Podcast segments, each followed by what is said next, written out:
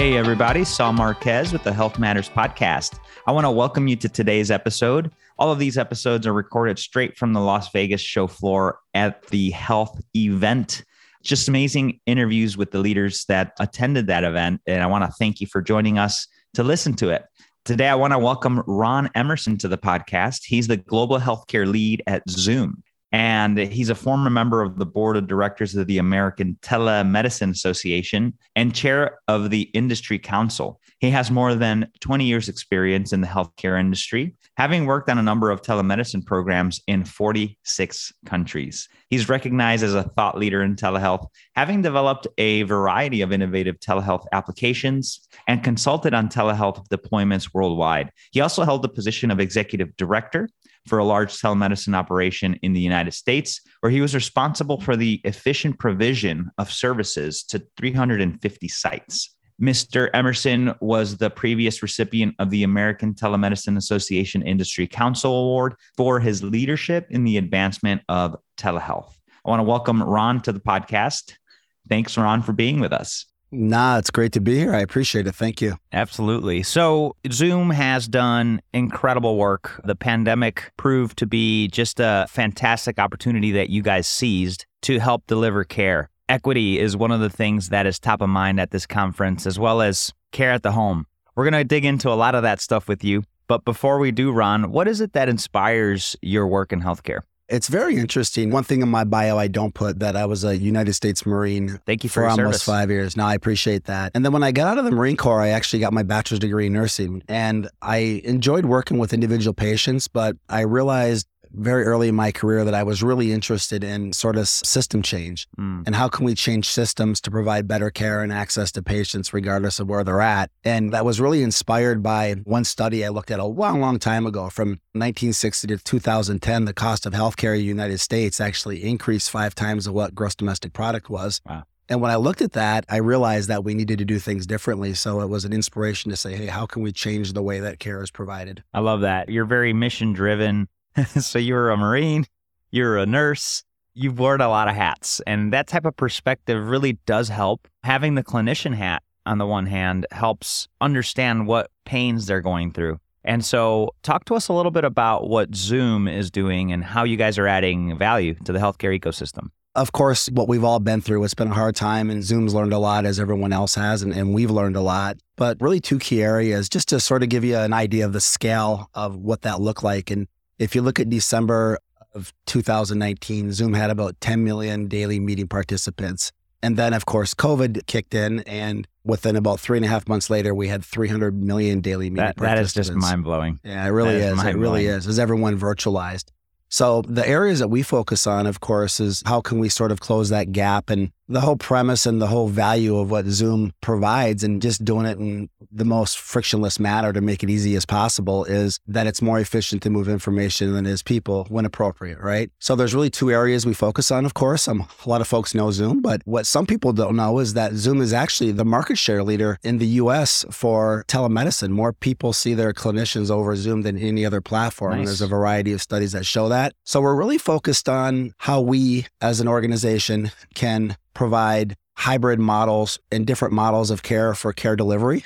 So changing care delivery models when virtualization is appropriate. And then of course our other core mission is how we can help healthcare organizations, including life science, medical device, biomed, pharma, and of course the provider space, payers, how we can help them to have hybrid models of work where they can work more efficiently within their organizations. So it's really on two sides. And we've had some exciting announcements lately. We just had our annual conference, um, Zoomtopia. Oh yeah, and yeah. you know I haven't been to those. Are they pretty fun? They're great. You know, we have a lot of big announcements there every year, and it's bringing a lot of thought leaders together and the virtualization. And you know, this year was really special as it's the first time back in person. Oh, um, wow. It was a virtual event as well as an in-person event, but it was really interesting. A lot of the discussion about you know what the future looks like with people who just deal with this every single day. And mm. we did a couple announcements. Um, we're going to have Zoom Mail, so we're going to have our own email and Zoom Calendar. Oh, and, okay. And you know, really bring in that whole platform together. And what Zoom's focusing on is being that multi-purpose platform that serves healthcare organizations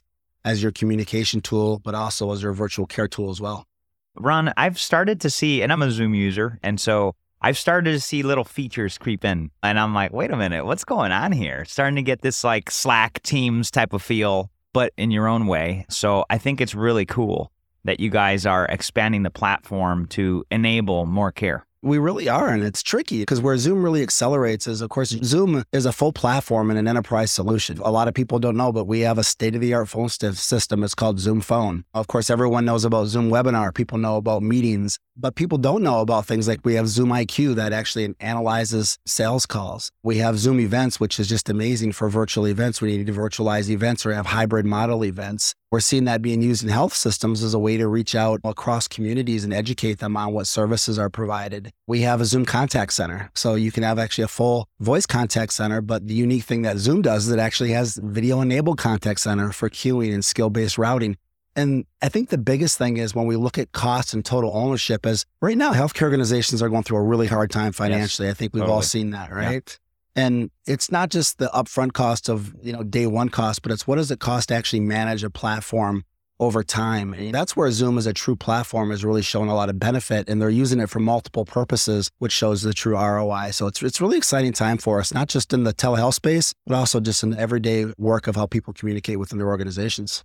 That's great, Ron. Thanks for sharing all these additional features that are in the platform. A lot of us use it for just calls yeah. And that's sort of the bread and butter for everyone. So it's good to know. And folks, in the show notes, we'll put a link here so you could go explore some of Zoom's other capabilities for your organization or for yourself because, hey, they're there. So if you already have the platform, why not use them?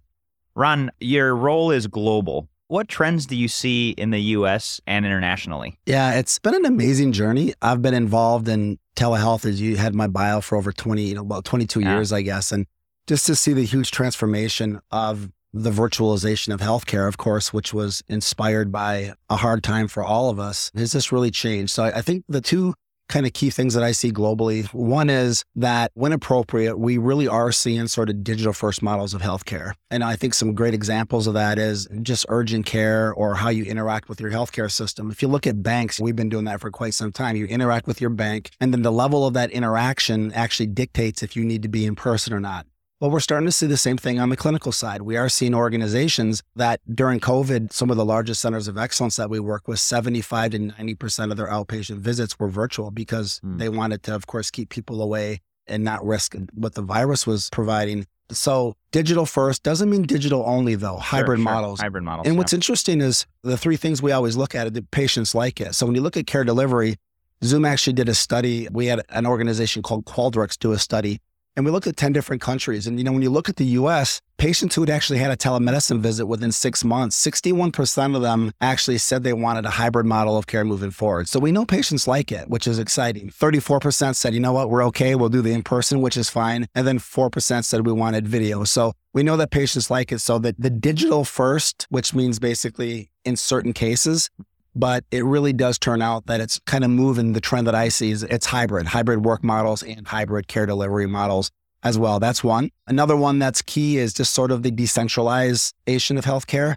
And we hear about this with clinical trials. And, and I also just see it in healthcare in general. It's like, how can we take resources and provide care where it's needed and meet the patient where they're at rather than someone have to go to their clinician or into the hospital or a center of excellence we're distributing those resources. So if you think of healthcare as like this sort of continuum of where people are in their homes, primary care offices, taking that expertise from those centers and those clinical models and that clinical care and spreading it out. And another example of that is hospital at home. You know, Australia is yeah, yeah. way ahead of us and and, that, they? they're doing a lot of great things on that. So it's really encouraging. And first responders, I'm um, work with a group in Australia that they have emergency room doctors and the paramedics have video cameras on their heads. They're actually showing a 70% treatment in place model. So think of the cost savings by not having to bring people oh, automatically wow, yeah. to the hospital. So those are the two big areas digital first, hybrid, and then, of course, is sort of that decentralization. Wow. It's nice to hear about your global lens, Ron, because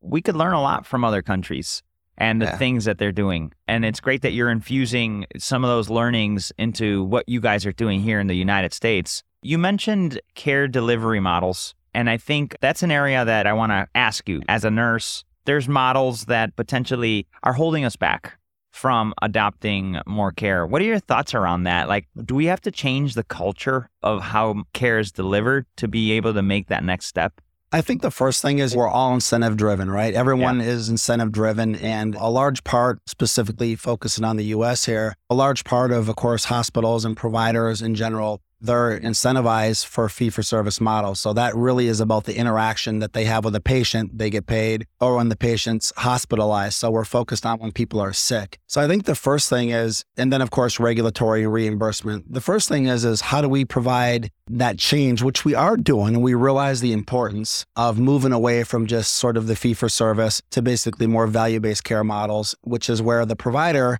under capitated rates, they get a certain amount of money to take care of a patient per month. And there's value. They have to show value in it. So it changes mm. behaviors, right? And if they don't have to worry about every interaction to generate revenue, it's really more about how can I reach people and provide it, provide care so I don't have exacerbations then that's what's really, really important. And we are moving about 40% of Americans last year were underneath some sort of alternative payment system.